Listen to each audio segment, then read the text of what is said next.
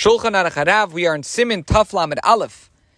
Today we're going to finish Amir Tashem Halacha Hey, section 431, the end of the fifth halacha.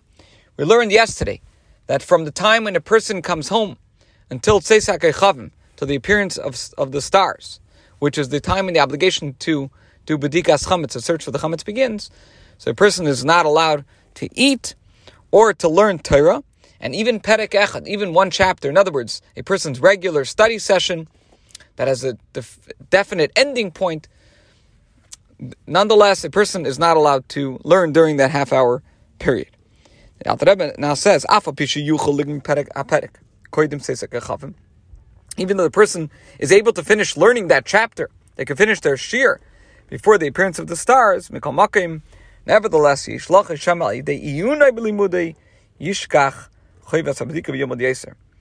we're still concerned that perhaps because of his focus on his learning, he'll forget the obligation to search for chametz and study more, or perhaps while studying, his contemplation of the subject matter will shed new light on it, and he will linger in his contemplation for a while after after the appearance of the stars.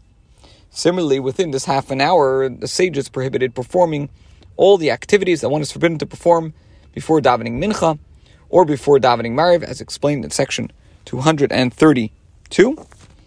And the Shulchan Aruch of Rav Yosef Karo mentions involvement in a court case, tanning hides, entering a bathhouse, or taking a haircut before davening mincha.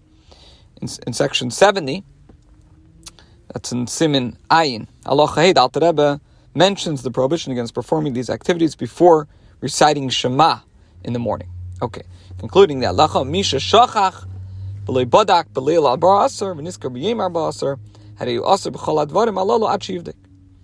now let's say this is all this is all discussing the half an hour period before the time for the obligation of of Dikas Chametz when it begins, which is the night of the 14th.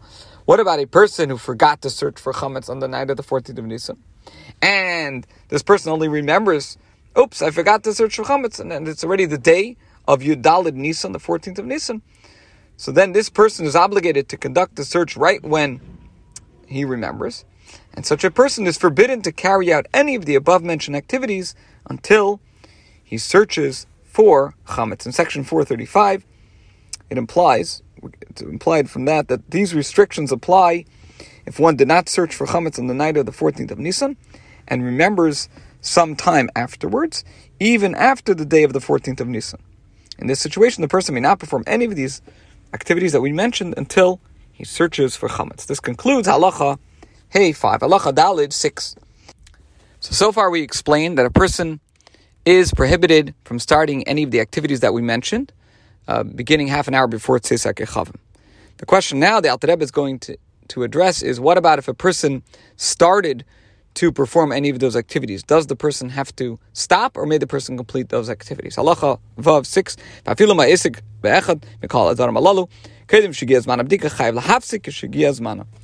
Even if a person was involved in any of the above mentioned activities before the time to conduct the search for chametz arrived, he is obligated to stop his activity when the time for the search arrives. And this ruling applies even when the person's involvement was permitted.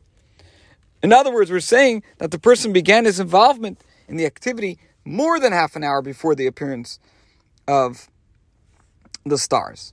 So the person was in their right; they were allowed. There was no no prohibition to start those activities before that half hour period. Nonetheless, when the time for the Vikas Chametz arrives, the person has to stop. And this applies even if he was involved in Torah study.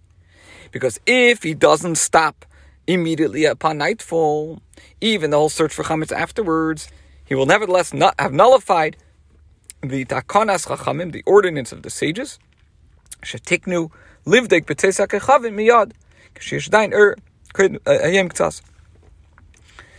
If he doesn't stop learning right when it gets dark and search for chametz, even though he'll search later, he'll, he'll have nullified the ordinance of the sages who ordained that one should search for chametz immediately upon the appearance of the stars, when there's still when there's still a small amount of daylight.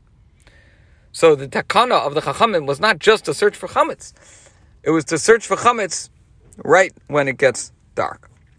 Now, even though a person didn't yet say Shema, we have an obligation every evening. Of course, there's an obligation in the morning. We're talking about the evening obligation to recite Shema. So a person did not yet say Shema, and saying Shema in the evening is a mitzvah satseshal Torah. That's a positive commandment of scriptural origin. Moreover, it's tadira It's more uh, of a frequent mitzvah. It's observed twice a day, so, so it's more frequently observed than is the search for chametz. And there's a general principle that any mitzvah observed more frequently than another mitzvah takes precedence over the less frequently observed mitzvah. Still, one must search for chametz before saying Shema and davening. As to the reason in Mitzvah Shem, we will share that in the next shiur. This concludes today's shiur.